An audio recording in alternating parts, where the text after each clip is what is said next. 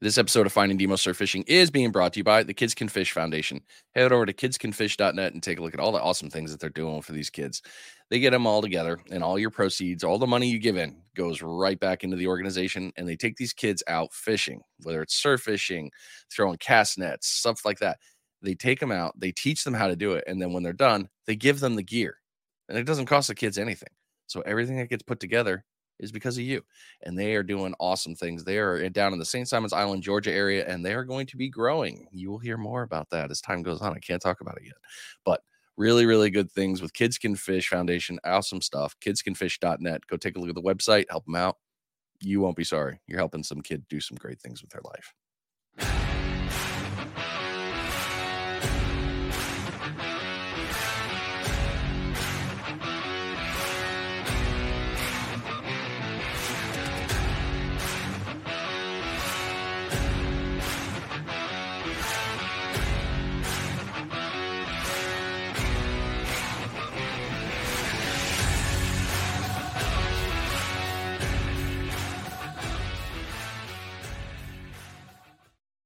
Welcome back, everybody. Hope you're doing well wherever you are. Things are going phenomenal for you this year, and you just everything's on the up and up. I know it's winter; it's still a little chilly, and uh, you can still catch fish. Believe it or not, there's plenty of great fishing out there in this winter time.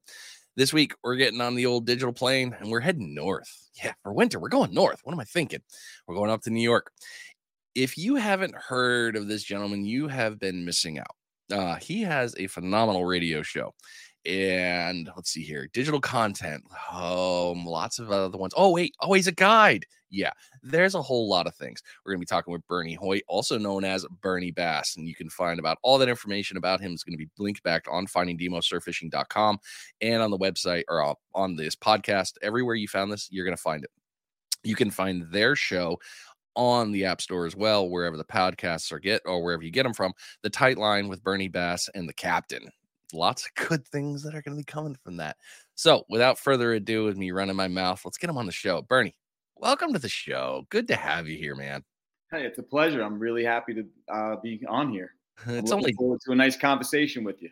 Thank you. It's only taken us, you know, a few months with me jumping back and forth. Like, oh yeah, you were supposed. To, my bad. I missed out on every chance I could to record, so I screwed that up a few times. But it I'm glad like to finally whole, have you you know, our both lives are very busy. You know, especially me during fishing season is always tough to tag me down for anything. you got including work. yeah, yeah. Balancing. Let's see here. Uh, guiding your regular job, the radio show, um, just regular life. Yeah, it's it's it's real, man. People, uh, I don't think people realize some of the fun stuff that you get to play with in the background.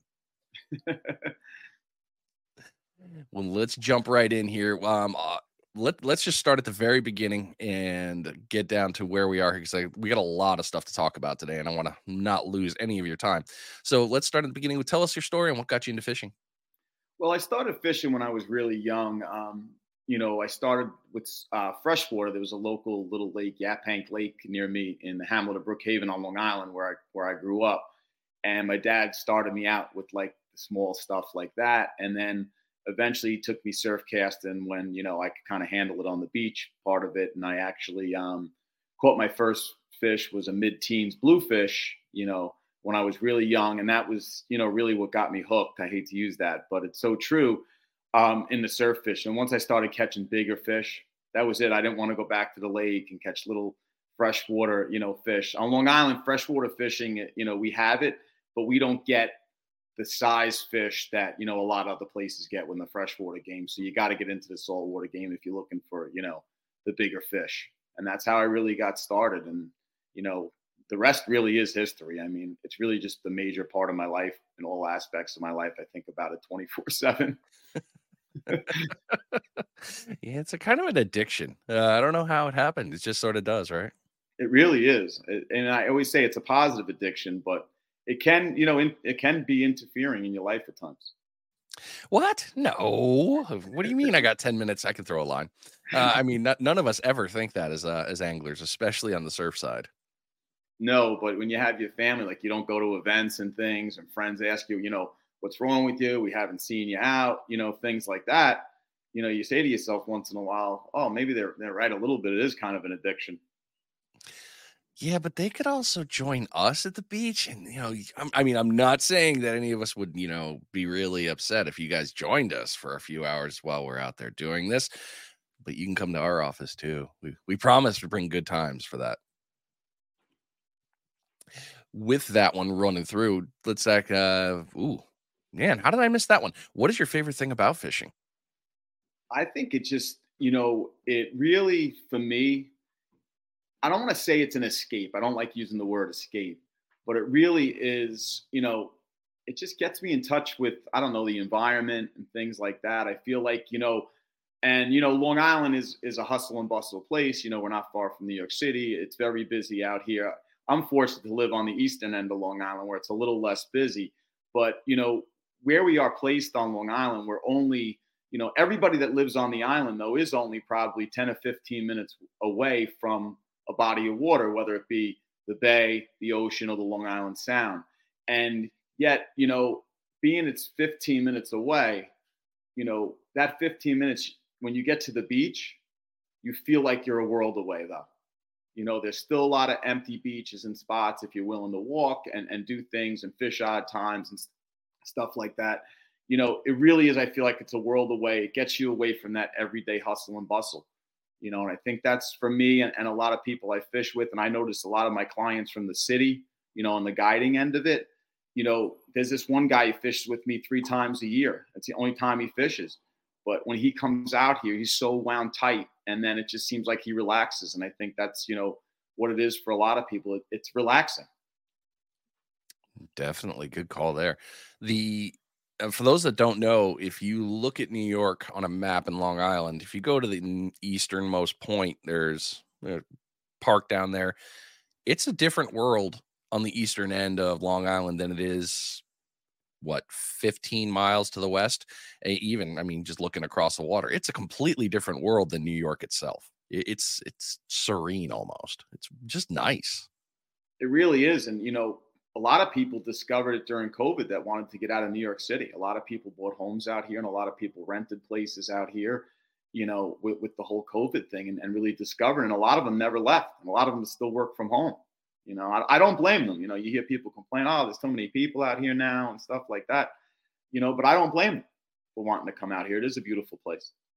Yeah, you're definitely in a beautiful one, especially even in winter. It's not that dreary, which says a lot for New England. I mean, me being from just across the water from you into a little bit to the east, uh, I, I remember winter being just straight dreary, and it was always kind of sad. But then you get down to the water in certain places, it's not that bad. It's like, oh, all right, it's just cold, just a little, just a little wet. Yeah, and bad. it's been, you know, we've had a mild winter so far. We're expecting a little snow, you know, each and every week. You know, they keep saying little flurries here, little flurries there, but you know, we really can't complain. Nice, very nice. Uh, can you share a memorable surf fishing story, including anything that was an unexpected catch or challenging fishing situations that always sticks out in your head right away when you think about it? You know, being we were just talking about when I got started, you know, I went to um, a local beach. Uh, Smith Point is the beach, and there's a local beach on there, uh, Great Gun Beach, actually. And it's funny, that's became my email. Um, Great Gun is my email, and that's my first beach I ever caught my first surf fish from was was a mid-teens bluefish, and and the biggest memory was just with my dad when when that fish hit me. I mean, I thought it was like a freight train, you know. And I remember my I remember winding the reel, and I'm and I'm really starting to reel it in. I can't do it. And I keep saying to my dad, I can't do it. I can't do it. And I had hip boots at the time when I was really young that my dad bought me because he didn't want me in waders because of the dangers of waders when I was a kid and he had me by the loop of my jeans that I had under the under the uh, hip boots. And as I'm reeling and I'm getting pulled into the water, you know, kind of, and I'm like, I can't do it, Dad. I can't do it. And um, he's holding the loop of my pants. That's how it was, and that and that was my first fish. And you know, I think that was the biggest memory for me. That's so cool. And bluefish in New England, for those of you who've never seen them, bluefish in New England are different than a lot of places. They're big, they're powerful, they're mean, and they're really tasty. Yeah, we get them into the 20 pound range, you know, especially in the spring when the we, you know the, the big hammers start to come in and it's a lot of fun, especially on the top water. Oh, dude, I'm so excited for you to talk about that later on because top water, you, you, and two other people last year when, we, when I was doing kind of research and picking on things, you and just a couple other guys really made me start realizing that I have been missing out on a lot of fish because I'm not using top water lures.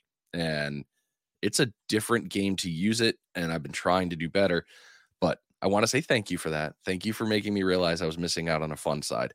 And you make it look cool. So uh all right let's get, keep going here because if not i'm going to go down that trail and we're going to get way off track so let's talk about uh, the tips tricks and knowledge piece here how do you plan your fishing trips um based you know my fishing trips are you know based on you know the normal things the wind the moon the tide you know um, and you know a lot of the tides around here are really uh, spot specific where you know the certain tide works at a certain time you know. Um, you, you, could be on the south shore of long island and always the good rule of thumb is you know you know the dropping tide or whatever but there is a couple places that really are you know it's the first part of an incoming it's the last part of an incoming you know and that's really what comes with you know keeping notes keeping your you know logs and just the experience of, of over the years you know of just keeping track of each outing whether it's you catch whether you don't catch. You know you got to keep track of all that the winds the tides the temperatures the water temperature. It really is you know you have to have that knowledge especially being a guide because you know my job is to put each and every client on every outing in the best position to catch fish at that given time. Great tips on there, especially on the tide one. And notebooks are so important. So you've got that when you got your plan started. How do you select the spot to fish? Um, you know, when if I have a client, whether I'm fishing with a client or fishing with a friends during the season or myself, I'm basically out six nights a week. And on any given night, I could be anywhere because there's going to be a time where you know you're fishing a bite for two or three nights, and that's going to dry up and then you got you got to find them again, and you're constantly on the move. So um, I do always have two two to three locations in my mind, usually in, a, in that given day, and then we kind of narrow it down the day before, a couple days before. Um, I don't try to I do not try to keep the blinders on and fish one location all the time. I always figure if someone's just starting out and they're a novice angler, I always tell them they should fish a location close to them and figure one spot out first instead of jumping around. But because of what I do and the amount of time on the water, I have to constantly jump around to put that person in the best position.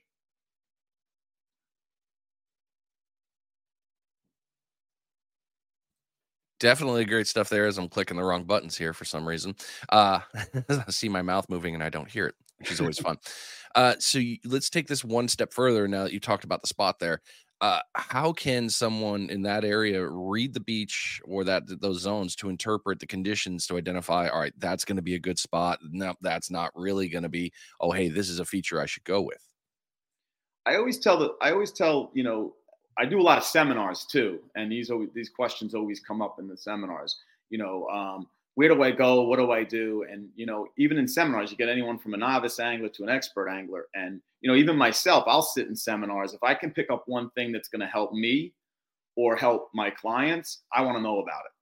You know, um, so what I like to do is I tell the clients, you know, you got to see these places at low tide because you have to see where the cuts are, the troughs. If you're fishing the South Shore, things like that.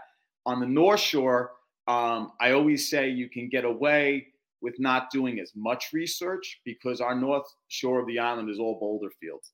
And if there's boulder fields and you have that hard structure, there's always going to be some, you know, source of bait around that structure. I'm not saying don't do your research, but you can kind of get away with not doing as much research if you don't have the time. Because that's the biggest thing. People are pressed for time. You know, even me as a guide, I'm still pressed for time. And you know, jobs, life interfere. So if you don't have a lot of time, you know, to get out there and do a lot of research, you know, on your own, look for those hard structure areas. Even on the South Shore of Long Island. I mean, if I had a half hour, say, um, just to fish after work before getting home for dinner or other obligations, taking kids to sports, dance, etc., I'd find an inlet. Go to an inlet because you got that hard structure of those jetties and rocks, and there's always going to be some kind of bait source lingering in those rocks, whether it be little crabs, little bait, something like that. Nice like that. So you're at that spot now, and you talked about the different identification. So you already know all your pieces you're going to play with here. Let's talk about casting and setting up here. So, uh, well, you can pick the field you want to go with. Where are you normally casting your lines? When I'm when I'm casting my lines, I'm looking for you know um, sandbars that are dumped that, that where the water's getting dumped over into a trough where you know you know the most part we're fishing for striped bass for most of my clients. Um, that's what that's the target fish they really want. They want to catch stripers. And you know they're you know they're predatory fish that ambush their bait. So they're going to be sitting in those in those holes and you know where the bait's coming off the they're, they're looking for the bait to make a mistake.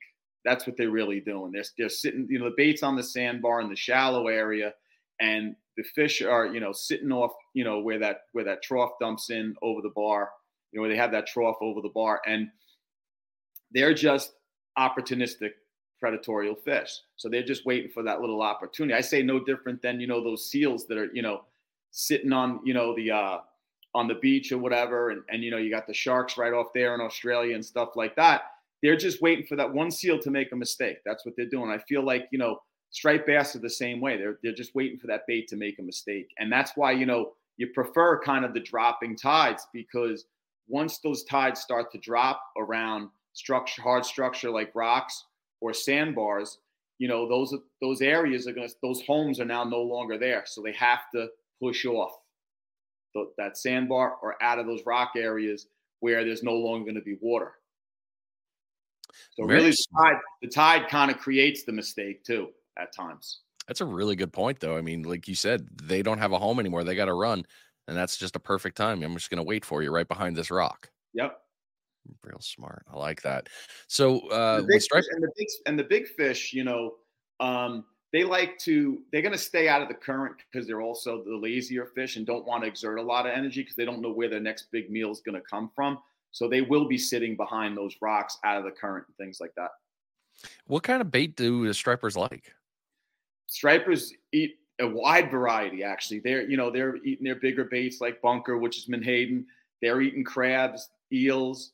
They'll they'll eat small stuff. I mean you know what happens is they're going to eat what's what's there sometimes you know. Sometimes you you know in the bellies of these uh, stripers early in the spring and things like that there's little grass shrimp things like that you know a lot of the small stuff. And then the bigger baits start to move in and, and they'll feast on the bigger bait. But you know they will they'll they eat a large variety of stuff. Mm, wow. Okay. Very useful. Uh, so when you're doing these, what kind of rig are you using? I'm not. I'm not using uh, bait at all.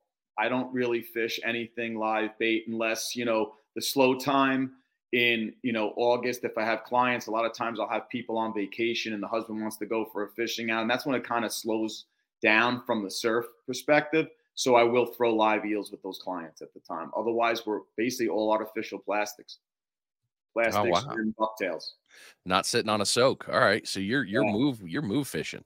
Yeah, we are. You know, I think you know one of the things for me as a surf caster, and I say to people all the time is, you know, I think the greatest part of the whole fishing thing is the strike. And, you know, people I see put, you know, I'm not saying against anybody that fishes this way, but you know, putting the rod and the rod holder on the beach and, and, and soaking the bait, that's fine. But you know, you got to deal with the trash fish and the crabs and all that kind of stuff. And a lot of times you don't get that strike. There is nothing like when you're sitting there in the middle of the night, it's 2 a.m., you haven't had a hit for like two hours, and then bang, it's just, there's just no better feeling. Hmm. I'm all excited now. Just lots, all I can. My brain just went right to you know your cast, and you're like, yeah, yeah, things were good. We were doing, ooh, and, you know that that initial adrenaline pump up there. It's uh. Well, you know what happens sometimes, and this happens. You know, you like I said, you you don't get a hit for two hours or whatever, but you get distracted out there. Your mind, tra- my mind travels a lot. I'm thinking, you know, things. What do I got to do tomorrow? What's the next step? You know, things like that. You know, it's dark in the middle of the night. You see something funny in the sky. Your mind drifts. You know see a lot of shooting stars and things, but your mind drift, and all of a sudden you get that hit, and then you're not ready for it either. yes. Yeah, it's like reset, and it, it's the wait. What am I? Oh, okay, I got this. well, it's actually perfect you brought up the night part because uh, I can ask this one before the the other one. Uh, what are some effective strategies for fishing at night, and what safety? Because we know that's important. Precautions should be taken uh, by anglers. I'll tell you, I always, you know, night fishing is is a different animal. Definitely, I don't, you know, I recommend people learn an area and things like that during the daytime because then you can actually go back at night and you can, you know, find your locations and things like that. You know, you're not going to obviously look for you know places to fish at night. You have to you know hammer that out during the day. That's the first thing. Know the area you're going to fish first. Don't just walk out there at night because there there could be things out there, obstructions in the water, things like that. Um, you know, and when you're fishing at night, you got to have some kind of headlamp. You know, I wear a neck light around that has a mouthpiece on it that I can keep my hands free all the time. Even when I hook up with a fish, I can just lean down and grab the mouthpiece and have the light in my mouth. Um, it frees up the hands because you know, especially with those toothy bluefish around, you got to really be careful around around them. You want to try to free your hands as much as possible. And if you're fishing jetties and stuff at any time, and even more so at night, you got to have some kind of cleated uh, spikes on your on your soles of your feet because that you know you're, you're fishing on those slippery rocks and stuff like that. And all you need to do is take one little misstep, and you know you're in the water. So you got you got to be careful. It's definitely you want to you know fish at night. You have to. I would say go with someone experienced to start. I mean, like I said, I have anglers that are from novice to we're wetsuit in Montauk or wetsuit in Cuttyhunk Island in Massachusetts. Um, so there's a there's a broad range. I got cold thinking about that. The idea of falling in the water on the Atlantic, you, you know, summer is one thing, but still, at nighttime, different temperature, different feel, all of it. You get wet, it's not a great time. That's why I, I enjoy the wetsuit fishing. Yes, it, it lets you push out to further areas that other people can't get to because you swim out, you get up on a rock in the middle of the night, you fish. But it also is a safety thing. Like, you know, you get bumped off a rock and, and, and you're buoyant. You know, you're not you don't have to worry about your waders filling up, the safety thing. You know, I do always recommend again, you should always have a knife on you in case you do you do, do slip in the water with waders on us. You got you got to cut them off. You got to try to cut them open as much as you can so that water doesn't stay in them. Oh man, great call with the knife. You're actually the first one to really bring that part up about, hey, look, cut them open. It's not worth it. Cut them open. Get out of there. Yeah, because the straps, you know, you fall in, the, the, the waders are filling up, the straps are pulling you down. You got to cut those straps and also cut the boots if you can't get them off, you know. Well, it's been 22 minutes into this, and now's the absolute perfect time because you all know you got to check your bait. You got to make sure that you got it on there still. You don't want to be, uh, you don't want to be missing those strikes. It's nothing good about that.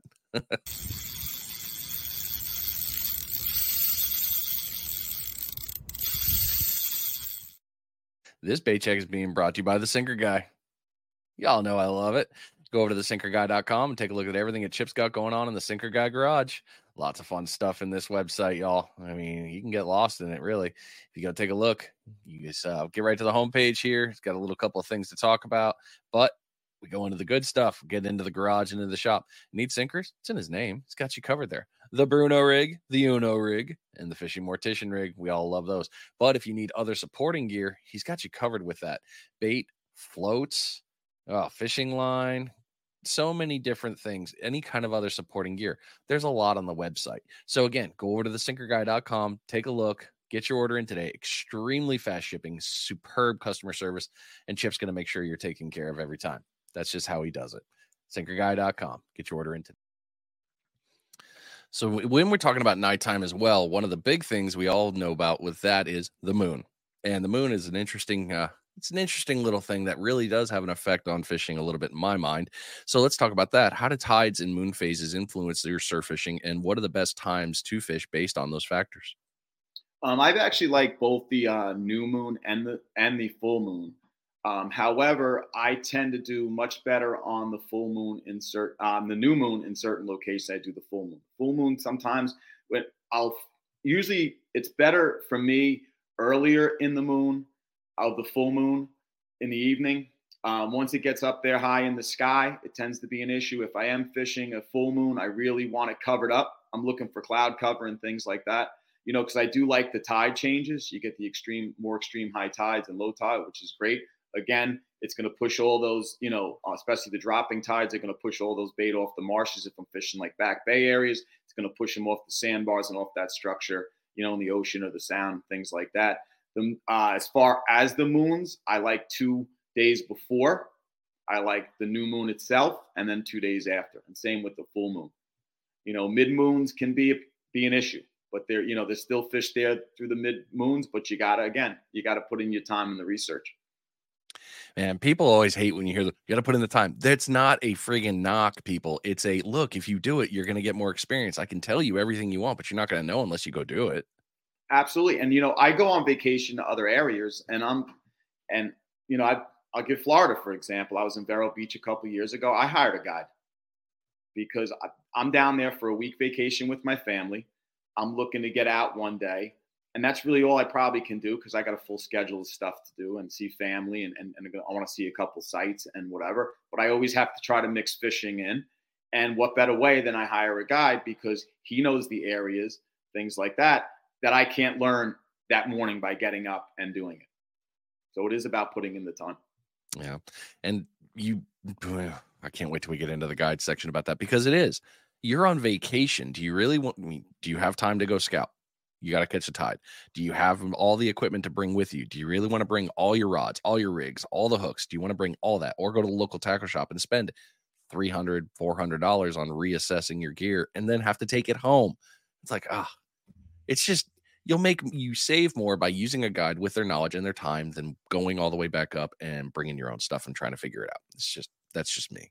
And me as a guide, I also, you know, I like to see how other people do things you know, in other states or whatever. Again, you know, just like I said in the seminars, why I sit in seminars, if I can pick up one thing that's going to make me a better angler myself or that I can pass on to one of my guide clients, I'm all about it. I couldn't believe how much you guys use shrimp down there. Oh, yeah. I mean, I can't, oh, every everything we use shrimp, shrimp, shrimp. I was like, whoa. shrimp, clam, clam is the one that threw me the biggest, biggest curveball. I'm like, wait a minute, you're using quahog clams? Like, yeah, I use them all the time. Like, why? And then all of a sudden I see the fish. I'm like, okay, lesson learned. I'll shut my mouth and color because oh, it worked. A lot of striped bass up here are taking on clams. Really? Yep. Hmm. Damn, like them little slurp ups. Oh man. Okay. Um. Well, let's jump into this. So you talked about you talked about the waders and the wetsuit. Let's talk a little bit more about the gear there. What are the essential gear and tackle needs uh, for successful surf fishing trip, and how can anglers choose the right piece of gear for those needs? it's funny. I always say um, outside of your rod and reel, probably you know as far as equipment, um, is get yourself a nice pair of waders. You know, um, it's I think it's it's the most essential thing. I see you know one mistake I see guys make, and they have it. They have you know the five hundred dollar rod, six hundred dollar, seven hundred dollar reel. You know, and then they're standing on the beach and they're running back up and down when the waves comes in or whatever because they got jeans and sneakers on. And listen, there's nothing against that, but you know, I don't want to be aggravated with that, like having to worry about water hitting me and whatever. I always think the first thing you should get is a nice set of waders. Any ones in particular that you really like? It's funny because they, um, honestly, I think the ones that are in a, a good price range for someone starting out, you know, Compass 360 makes a really nice pair. A couple different nice pairs or whatever. I, I burn through a lot of waders over the years, so I kind of don't invest a lot of money because mine are going to get banged up anyway. So I try not to you know, go crazy with them. Um, I like uh, the drift uh, waders. They're a little more on the higher end, and of course you have the Simms, which are more on the higher end. You know, and I kind of I kind of like them too because they, their um their return policies are very good, which also helps when you're spending a lot of money. If the return policy is good, you don't mind laying out that kind of money. But if you're just getting into the game, I'd say a decent pair of waders. You know, you can get a decent pair of waders for like 100 150 dollars and it's and it's totally worth that investment. Um, as far as you know, like your fishing line and stuff, I think that's an important part of your equipment as well. You know, of course the rod and reel, but you know when you think about the fishing line, you know you always want to make sure your line is new. Okay, you want to check it for fray and stuff like that, um, because you know your line. You know, I could break a guide on my rod. I could break a handle on my reel. I can still get that fish in. But once you break your line, that's your only attachment to the fish and it's gone. Speaking of line, talk talk to us about it because I mean your water's different. You're you're going after stripe and our stripers. You're going after these big fish, especially the toothy critters with the blues. They, they, like to razor through stuff. You got rocks, you got structure, you got a lot of stuff you're contending with up there. Um, down here, obviously, the normally I always see 95 percent of the time people are throwing braid uh, versus mono, which you know braid doesn't like rocks he don't like it at all. What do you like to use up there? Uh, we're we're using primarily braid. Um, really? I'm, but I'm using a long leader with it. Uh, okay, makes sense. Um, yeah, I'm using a long fluorocarbon leader. Um, minimum's usually 40 pound test, depending on where where I'm fishing. Uh, I like to keep it longer for two things because I'd rather have the leader rubbing on the rocks if I'm fishing he- heavier structure than my line rubbing on the rocks because the leader's quick and you know easier to change. Um, also, I go long because if the toothy bluefish are around at times, what happens? It gets frayed a lot near where your lure is, so I can just keep backing it up, and it gets me quick back in the water. Um, you know, and I don't have to replace the whole leader. So that helps. Yeah. Yeah, yeah, it's that's real, real smart. Uh, I, don't have it in the notes, but I'm going to bring it up anyway. Uh, let's talk about this. So you talked about the line there. Uh, I'm very surprised at fluoro. I, I actually half thought you were going to say mono, but I'm, I'm I'm loving that. So you're throwing plugs, you're throwing lures, you're throwing all these things more often than not. What type of rods are you using? What size? I'm using 10. Uh, you know, I always for up here, you know, for the most part, I'm throwing a 10 foot rod. You know, I go up to places like the Cape Cod Canal. I'm using 11, 11 foot rods up there. Um, the back bays here, I'm using nine foot, sometimes eight foot. Um, but you know, I always tell people if they're in the market to buy equipment, um, you know, and just starting out, if they want kind of like a rod where they could kind of fish anywhere around Long Island, whether it be the North Shore, South Shore, East End, I say go with a 10 foot rod because you know if they're just starting out, I always say, you know, you shouldn't spend a ton of money on your stuff to start. Kind of upgrade as you go because you might buy all this stuff. And i've seen this many times not just with fishing. I've seen this with other things where people you know people go out they spend a ton of money and then they, they wind up not liking it or they you know get away from it and then it sits in their garage and just ages and and, and things like that you know? So I, I don't recommend you know jumping out and you know getting you know a ton of different rods and a ton of different lures you know? Kind of keep it simple to start and, and upgrade from there. Yeah. I mean, I'm not saying I'm guilty of that, but I may have been guilty with one or two rods in my past. So, uh, when you're out there and you're fishing, you know your spots, you know you're going after. What do you do when the bite just isn't on fire? It's funny because um, you have to kind of have in your head that, again, with the blinders on, you can't get into that mode of, hey, unfortunately, there's times, you know, we go out there. You, like I said, even on a given place, like I was saying, I had three different locations in mind but usually at that location, I also have three different areas of that location to fish in my mind. So if it doesn't happen the first, you know, at the first place, we move. You have to be willing to move. You can't get stuck in that, hey, it was good the night before, but it's not, you know, it's not, you know, oh, it's going to be productive. It's going to be productive. You can't just hang in there. You got to move, especially when I have clients, because I got to get them on the fish. So I got to be willing to be flexible and I got to be willing to move. One thing I do not do though, um, I won't leave fish to chase fish. You know, I, I won't chase a report, things like that. I don't, you know, I I always say don't, you know, don't don't chase the report, be the report, you know. And if I'm if I'm on fish, you know, and there had been a couple say say I'm on a smaller fish, but there have been some bigger fish in the area, you know, here and there. I'm gonna hang in there, especially if there's a large mass of bait there, because those fish, if they are around in that area. They're to find those that bait. That's that large amount of bait.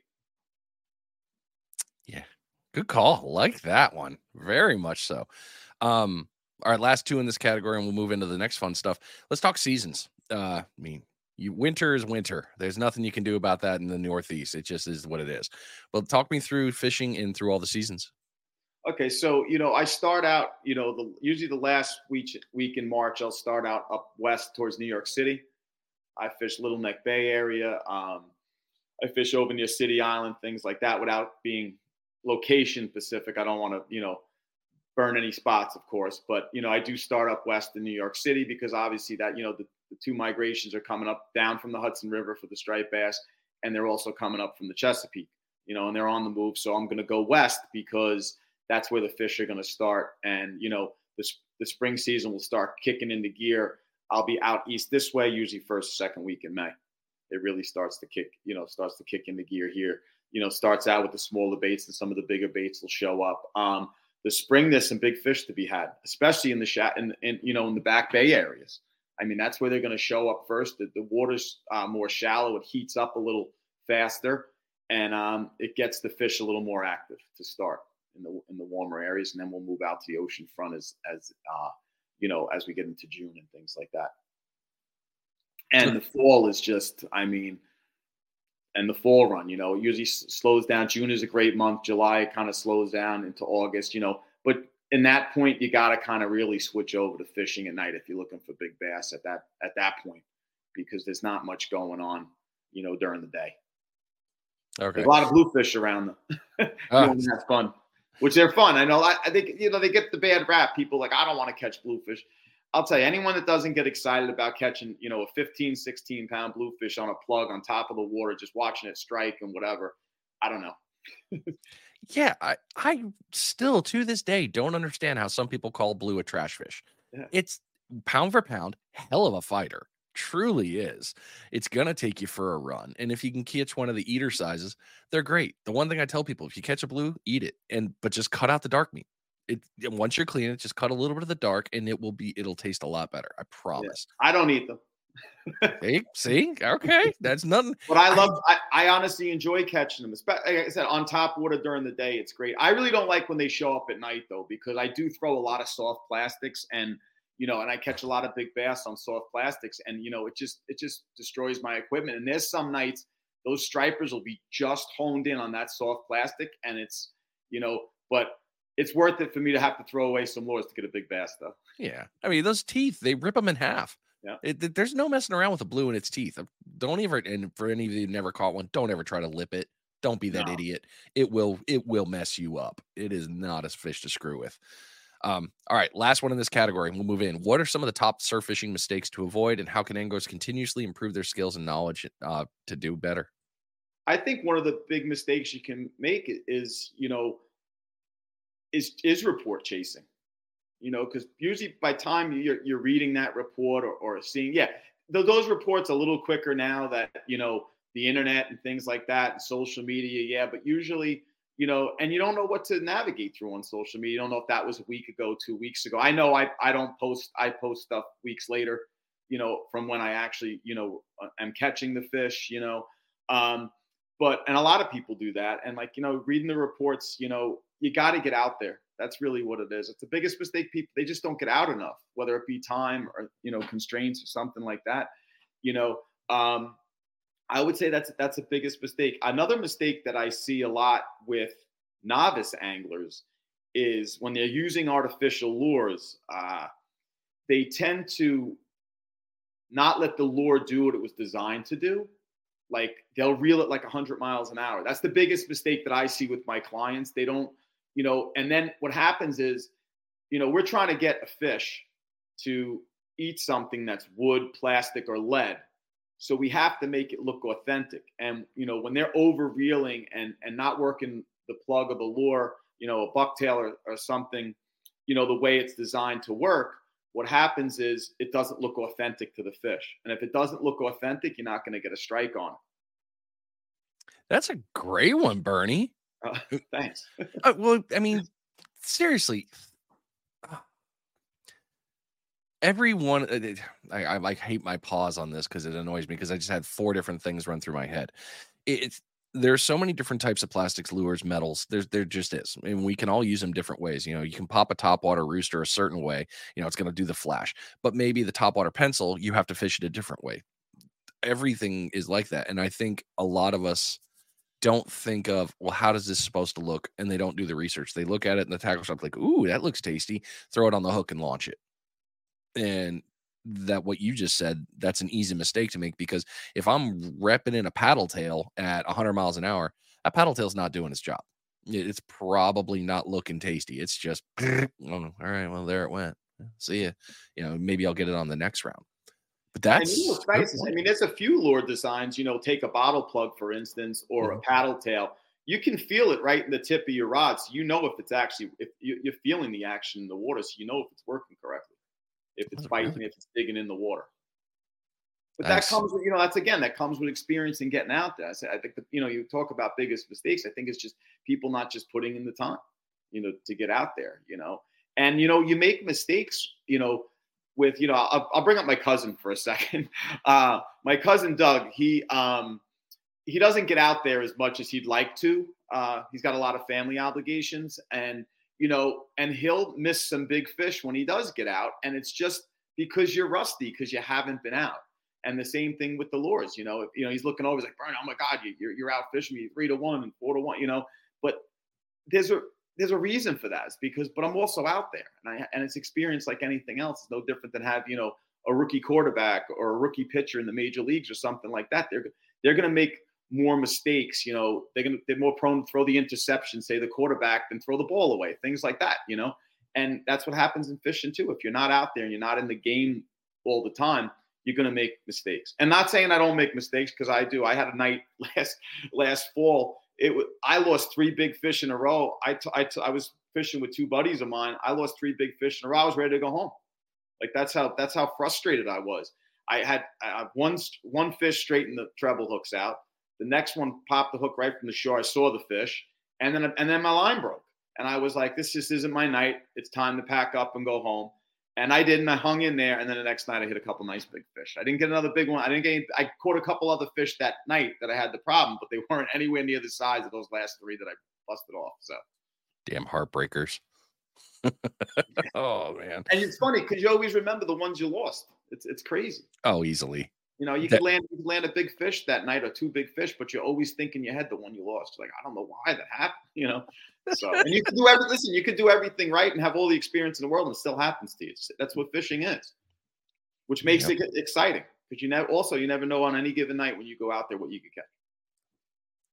Well done. All right, let's talk about the business here. What got you into guiding?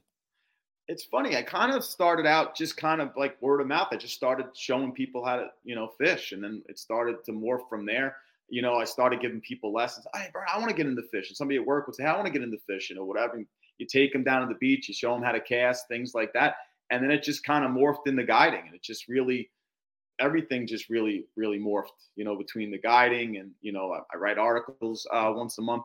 You know, it's, it's really, it's really nice to be able to, and that really what helps my winter I have to be honest. That's what gets me through winters, writing articles, doing seminars at the shows, things like that, because it, you know, it is a little bit of a long winter up here.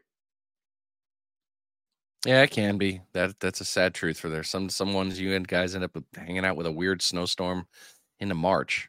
It's, it's really weird. Mm. It's not funny. often. This one, this one place we fish up west early in the season.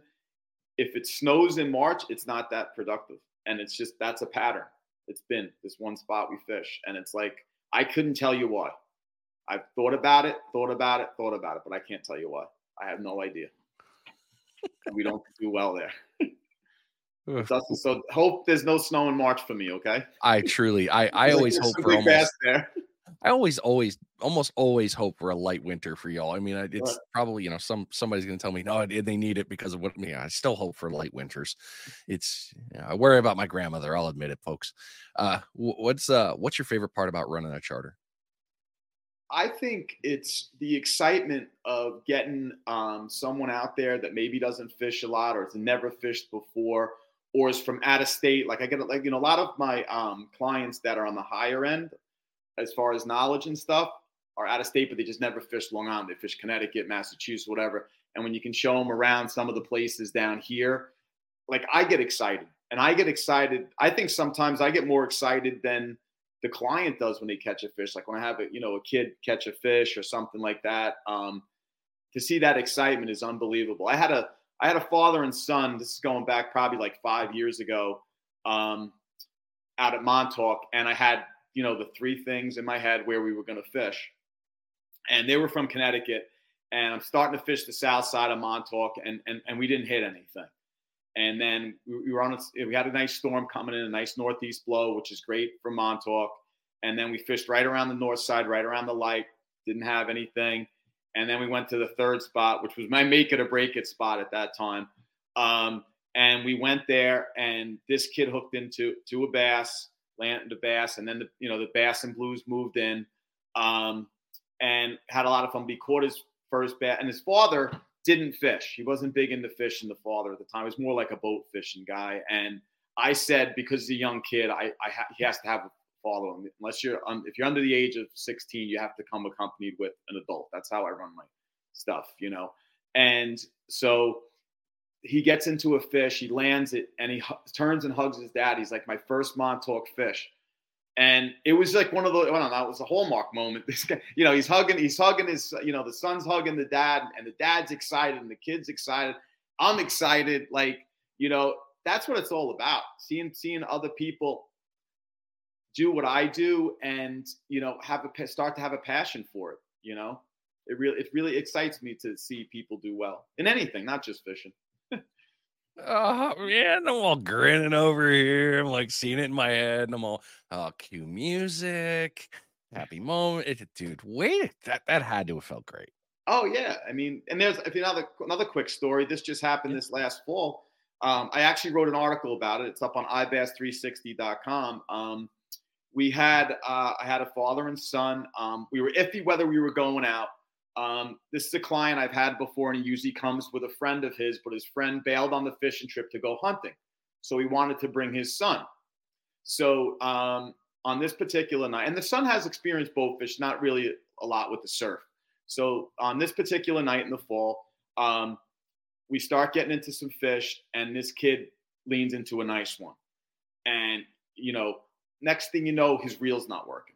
He's not retrieving any line, and this fish is is is, is a nice sized bass, and he's not um, pulling it in or whatever. And we've I've hand lined fish in before. I had one happen at the canal where my friend's reel stem broke. That was a whole other thing. Um, so I just grabbed, I walked over to him, I grabbed the line and pulled on it a little bit, and to see if he could reel it some of the line in when I took the pressure off. And he was able to do that. And after probably a decent 10, 15 minutes, because this fish running left to right, we couldn't bring in a lot of line. And we got it in, and, and he was like, Oh my God, that's such a nice fish, or whatever. And I'm like, I'm like basically almost jumping up and down because I'm more excited than he was at that point, you know. I'm excited, A, because he got the fish, and B, we were able to, you know, land it, you know, with all the problems or whatever. And that and that's what happened. And that just makes you feel good. I, I go home those nights, I can't go to bed when I get home because I'm still excited about it, you know. I'm like, yeah. that just happened. Like, you know, and that's happened when I've caught big bass uh, myself at night. It's like I get home, like, oh my god, did I really get that that fish tonight? Like, oh, that's cool. That's so cool. Oh, I'm all giddy. All right, I'm coming up. That's it. I need to get into this. Um, uh, before we continue on, it's been 47 minutes. We're a little behind here. Let's get ourselves into another bait check.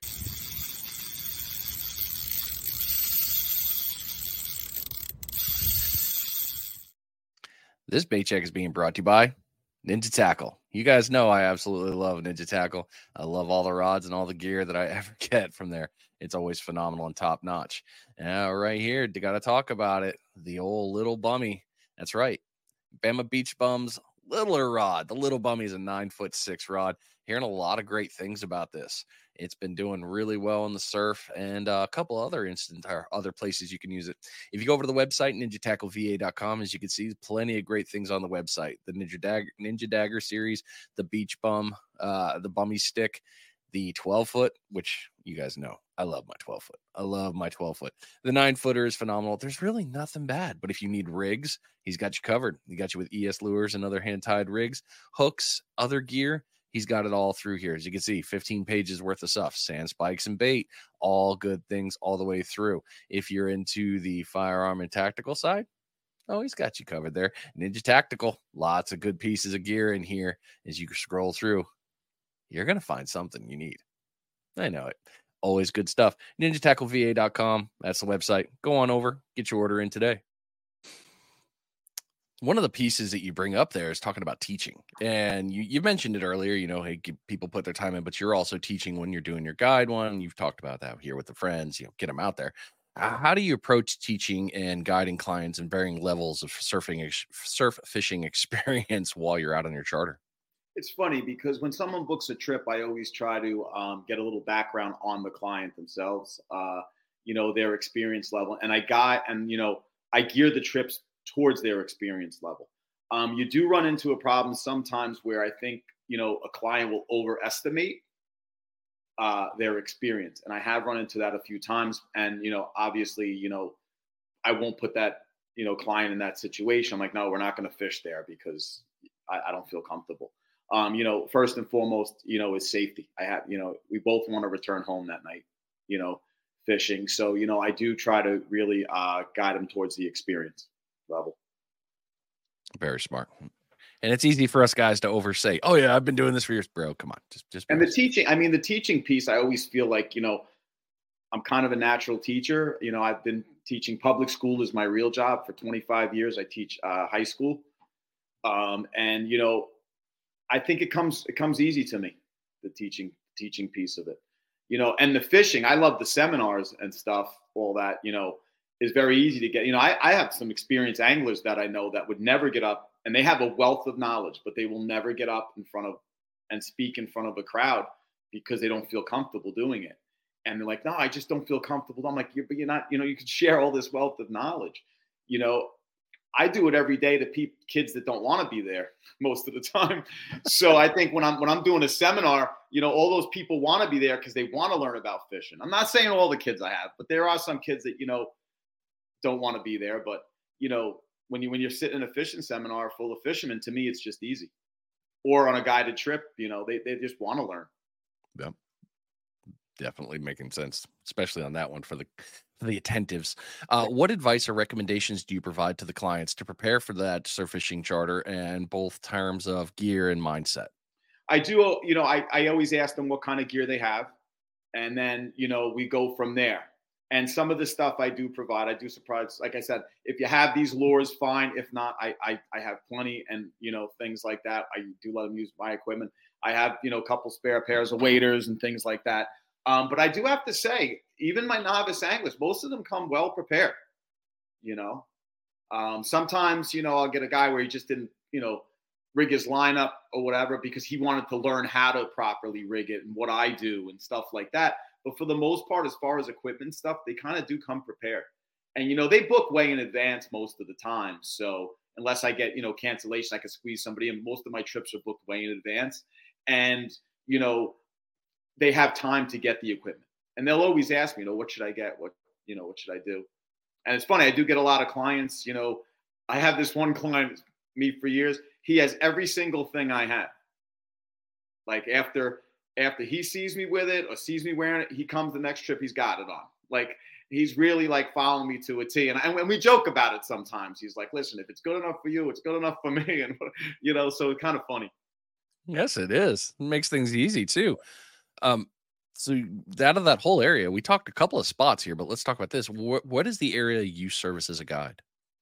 I go anywhere from which is uh, Smith Point County Park East um, if I'm if I'm doing you know anything local. I do not go up west with guided trips. I don't start my trips until until early May. That fishing that I do early on up in the city and stuff like that, I do fish a little bit of private property that I have access to. Um, that is just me and a couple of my buddies fish those areas. Um, I don't start my guiding till the first week in May, and that will run from Smith Point Bridge east up both forks, whether it be the North Fork of Long Island down to the South Fork, which is obviously Montauk at the end. But I don't, like I said, I don't really get, um, you know, prone to one area because they're migratory fish, so they're on the move. Yes. You know, and and you know, and the baits are on the move, especially bunker. You know, you could have a really good bite one day with, you know, and then go back the next day like, oh my god, it's going to be unbelievable. But if the bait's bunker, the bunker's on the move. You know, you know, for us to have really consistent bites, especially in the fall run, we need to have sand eels and we need to have the spearing because they kind of stay put longer. They could they'll stay put for weeks, and then the fish just pound on them. And then you know that's where you can almost guarantee, hey, they were there the night before. They're probably going to be back tomorrow night. Yeah, but like you said earlier, that comes with the experience of knowing where it is and getting your time in to have that mental uh, that mental acuity to know what's going on. Uh, what advice would you give to individuals considering a surf fishing charter for the very first time to make the most of their experience? I would say, you know, book something, you know, during the day and book something in the spring of that year if you can where you fall because then you can you'll have experience with a guide you know maybe you come for lessons with me first then we go on a guided trip and then you fish the spring and then hopefully you know you'll get out there a bunch in the spring. And by the fall you can kind of start working yourself around you know um, alone without without a guide. And i always say this too anybody starting out i mean you got to lean on your local tackle shops. You really do.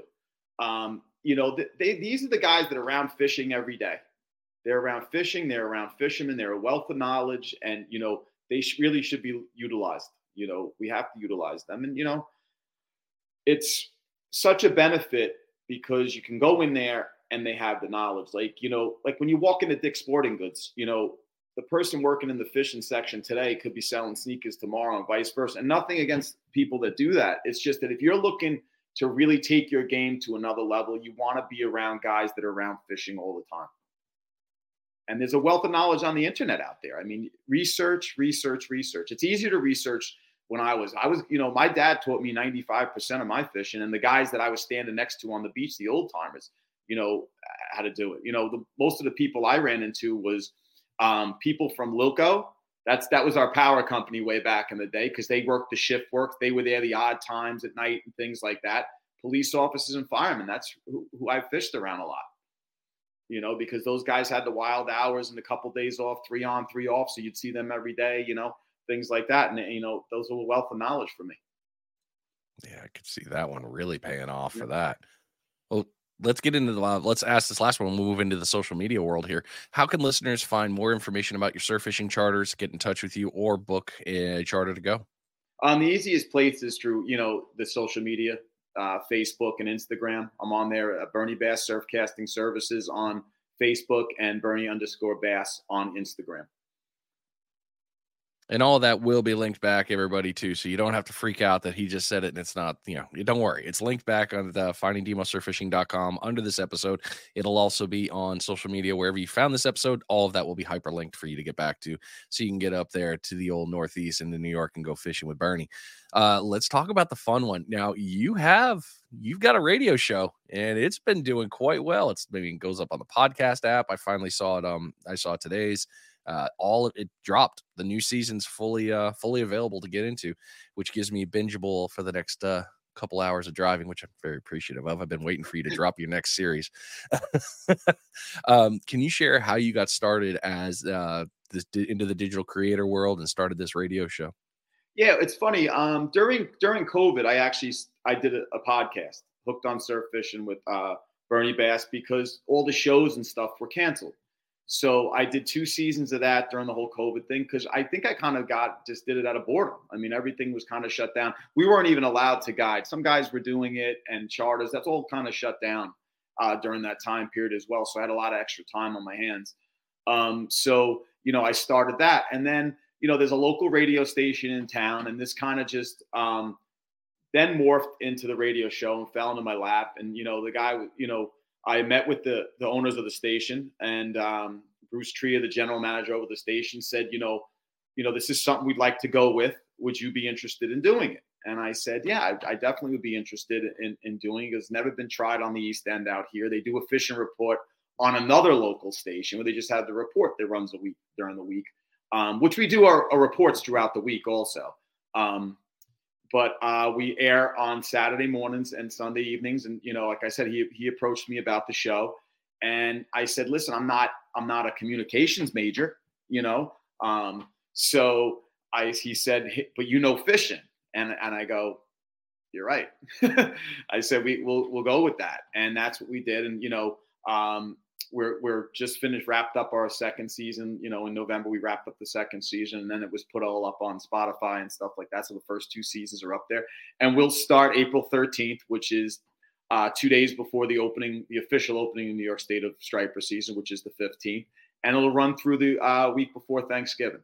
Um, I've had a ton of support um, from not only the sponsors, the radio station but the fans. I mean, we have we have you know a drawing every week uh, for our angler of the week or whatever, and then we do a drawing at the end of the year. I mean, people have been so so generous. The prize packages at the end of the year have been a couple thousand dollars both seasons, and it's just been it's been really exciting, and I'm excited to get started with with season three. Um, the first time I was on, I went, you know, I didn't know I went to break when we weren't supposed to break and things like that. You know, I made rookie mistakes. It's funny because I look back now when I see some of the season one stuff. I like look at you know that compared to now. I've come a long way, but I still have a lot to learn. I'm not you know I'm not a radio person. I'm not. This is not what I went to school for. But it's you know it's it's a work in progress. But I think I'm getting better at it. And you know it's real. I have such a diverse array of guests over the last two seasons because it's not even just about fishing. You know, it's about everybody that has a stake in the waters around Long Island, which is great. I mean, I have oyster farms uh, farmers on there. I had this guy Jay Lippin. He's um, a chef that won Chopped, and he uses all local seafood in his dishes and, and things like that. And it's really, really come to fruition. I, I'm really having a lot of fun with it. And you're doing a great job. I mean, you really are. I've I've enjoyed listening to it. I mean, being a Florida guy, I know it's all the Northeast, but it's still there have been several things I've picked up from it, and I've I've enjoyed. I know that I pulled that one. I text you. I was like, "Hey, are you willing to take a little weird criticism?" Um, because you had two episodes where the microphones went yeah. went screwy, and you're like, "Wait, that happened?" I was like, "Yeah," and I felt bad, but then I was like, "Wait a minute." If I told him this, I bet you next year he'll be like, "Hold on, we had this happen. We're not going to let that happen again." and it was you know i didn't feel bad after that i was like okay cool it was a nice like insider together we're trying to fix it no absolutely i like i'm open to all suggestions you know and, and i like getting you know an email or something like that says bernie but you know why don't you try to get a guest that knows about this or, or something like that I, i'm always willing to do that you know because like i said i'm a work in progress and i think the show's a work in progress and we try to we already had a couple meetings about putting a couple new wrinkles in it this year like I, I want it to stay fresh and I want it to be informative. So, you know, because we've had organizations on there that I had even no knowledge about that, you know, and there is so many people that have a stake in the waters around Long Island. And there's so many of these organizations and people that it's just, I want to help them get it out there because, you know, the, the, the um, the motto at the radio stations, all local, all the time, is their motto, and that's what I really want to bring. And I think it really is a is a good marriage between me and the radio station and and the people that follow the show. I kind of want to, you know what? I'm I'm not I'm not going to follow the questions here. We're gonna we're just going to talk about this. It's a weird game though when we're in this the podcast and radio world because you know it's such a digital media now. Everyone wants the the youtube and then you know it, all of a sudden they find us. They find the podcast. They find the radio shows and they're like wait why wasn't i checking this out? And it's that drive time you know it's like hey you're in the car. You want to learn about fishing? Turn on the radio. You're, you're going to learn something. Eh, one thing i've always found or i'm a i guess my better question is what have you found too with your side of doing this that all of a sudden was like an aha moment for people when they first tune in and all of a sudden next you know they're lifelong members yeah, I, I think you know I I'm very surprised at the reach like it gets even just through the you know because you know with the you have the radio itself and then you have the apps that people listen to the radio you know live at 6 a.m and then they'll listen to the follow-up show on you know the repeat telecast sunday at, at 6 p.m is because we've had winners from rhode island connecticut jersey you know that everybody is tuning in and you know we are in the digital world. I think social media has really helped promote it as well, the radio show. Um, it, it's really like, you know, exciting to be part of it. You know, I, am I'm, I'm just as excited to go to the radio station every week and, and hopefully that excitement, you know, the people that are listening out there have that excitement to listen every week.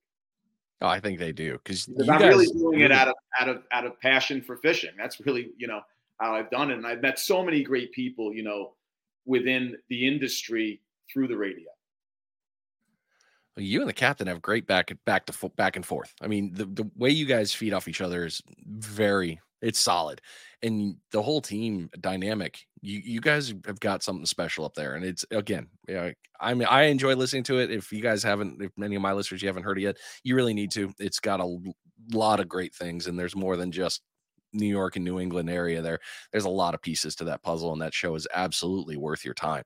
Um, God, I got to stay on this because if not, I'm going to end up talking to you all day and you got stuff to do. Uh, has doing the social media, the radio, all that stuff, has it made you a better angler? Um, I think it's made me more of knowing the diversity that's in fishing. Actually, that I some of the things I don't know about being a better angler, but I think it's made me have a better knowledge of what goes on on Long Island with fishing outside of just getting on the beach and fishing or getting on the boat and fishing. That so many people do have a stake in this. And, and, you know, when the regulations change and new rules come in, how many people it affects, you know, when they when they close days of fishing and things like that. And I've heard, you know, I've had people on both sides of these, you know, um, the windmill thing is a hot topic up here you know, both sides of that with the windmills, you know, putting the windmills in, and then we have dying off of the whales. You know, we've had both sides of that. You know, um, you know, we've had a lot of shark attacks over the last, you know, you know, couple years. So, you know, there's a guy I've have on, you know, Chris Paparo has has a wealth of knowledge in that area. So I want, you know, we had some recent attacks and I and I get him right on the show because he's he's such an expert. And there's so many of those people out there. You know, yeah, I have a wealth of knowledge in the guiding and fishing area, but these people have a wealth of knowledge in other areas, which I guess it makes me a smarter. Angler. I guess it can make me a smarter angler. You know. Well, knowledge is key. You, you know yeah. that. I mean, you're the you're the teacher. You, yeah. you you see that every day. You see what that light bulb does for people, and as it comes across in our radio waves, that's huge. I mean, you get that one angler. I mean, I say this in every episode. If I can touch one angler and change something for them so that they were successful, then I did this right. Every minute I put into this, whether I get to 1 million listeners or 10, as long as I helped one of that, then I did it right. No, I agree. I just I like to learn things, especially when it comes to the water. I'm not, you know, just a fisherman. I, you know, I'm a conservationist. I'm, you know, a person that takes care of the beaches. I'm the guy picking up garbage on the beaches, you know, throwing it in the back of my truck because I, you know, I'm benefiting from what we have on Long Island, and there's so many people that benefit what ha- what happens on Long Island, and you know, I want to get the word out there about those organizations. Well, you guys are doing a phenomenal job. Um, we'll, we're been in an hour and five here. Let's get the last bait check and we'll get you the last questions and we'll get you out of here because I'm gonna get in trouble if I keep doing this, man. I'll keep staying with you all day. I know I will. Me too. I'll keep.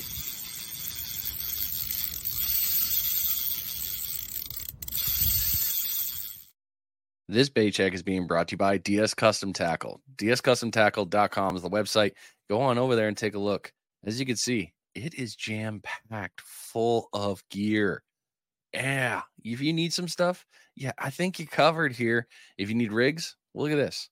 There are so many in the shop. You need to get your hands on anything from drums. Look at that. Kings, pomps down here, perch. It's not just Florida. This has got you covered up and down the East Coast and the West Coast. It doesn't matter where it is. You're all set up there. And if you're a rig maker and you're looking to get your hands on beads, floats, things of that nature, hey, look at that tons of beads right here, and the floats is in another section. There is a bunch. The scullies. Get the scullies. Yeah. DSCustomTackle.com. Go take a look. Get your order in today. Great product, great people, and they're doing great things. It's the downside of keeping your finger on the trigger when you're sitting hovering over the thing you got to click. it's like, oh, no, no, no, damn it. Sorry about that. Um, you said like you said the, new season just dropped you're getting ready into the next one what are some future plans for the show um, we're going to add a couple different categories you know i want to get a little more um, you know a little more tips and techniques out there a little bit this season a little more and i think you know um, because we do have you know we do have such a good following i want it to be something for everyone whether you're a novice angler whether you're an experienced angler whether you're just a person on long island that enjoys the water you know, I just want something for everyone, and I want to keep it fresh. I don't think that's going to be hard for you. You guys got so much great things, man. I'm, I'm like, I really appreciate it. it. And I and I appreciate everybody listening in every week because without them, there's there's no show. Yep. Yes. Uh, for the people that are looking to do what we do, uh, what advice do you have for aspiring digital creators who want to blend this into the surf fishing and get it out on the airwaves uh, to show how creative it is? You know, I I just think you know, go with your gut and go you know go with what you think you know is right in your mind and you know try it out. You're going to make mistakes, but you know be willing to try it out and you know be willing to for people to say no to you for certain things and just keep keep grinding like anything else. Nice. Uh, finally, where can people find all the show information? How can they tune in? Um, they can tune in at uh, if, if, you're local here, um, you know WRIV 1390 AM on the on the lo- on the local end, and then on you know the digital end, it's on uh, Simple Radio and Tune In. Those are the two I you know I always throw out there. But the, any any radio app that's out there, you'll just be able to uh, get get the show that way. Nice. Well played. All right, last ones here. We'll get you out for the day. Let's talk about the beginners. For someone who's just starting out in the surf fishing game, what's one piece of advice you'd give them to send them on the right path?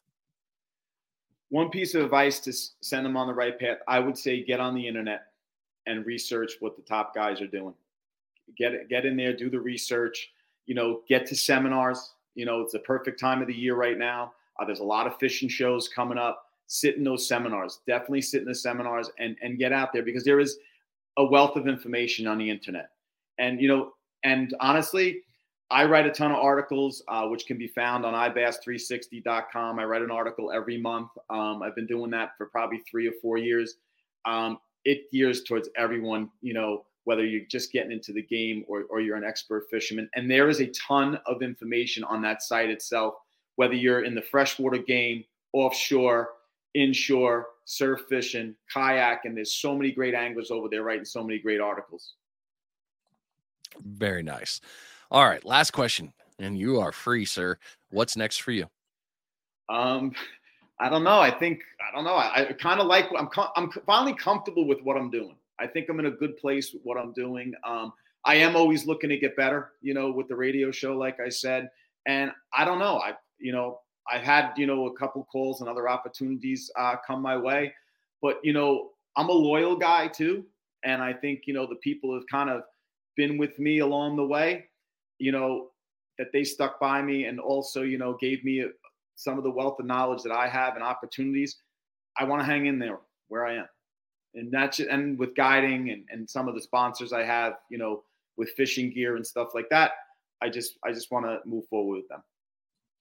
Great stuff, Bernie. Thank you so much, man.